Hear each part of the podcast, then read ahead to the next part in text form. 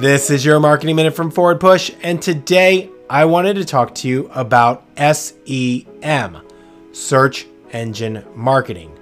And back in the day, if you were doing SEM, it meant two things. One, you had a search engine optimization, SEO strategy going, and you were also running paid search ads.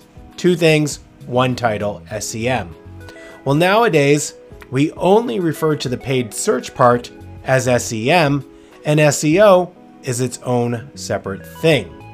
So when you're doing SEM, typically there are two ways you are going to pay for your ads, and let's go over them. First off, CPC, costs per click.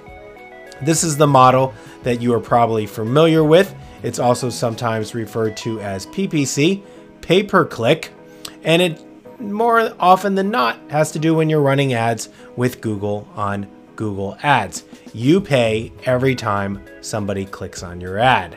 The second way that you can run advertising and how you are paying is CPM, cost per thousand.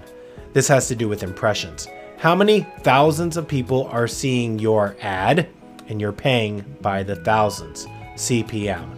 So there we go. Two ways that you're paying for advertising that fall under SEM, search engine marketing. That has to do with the paid side.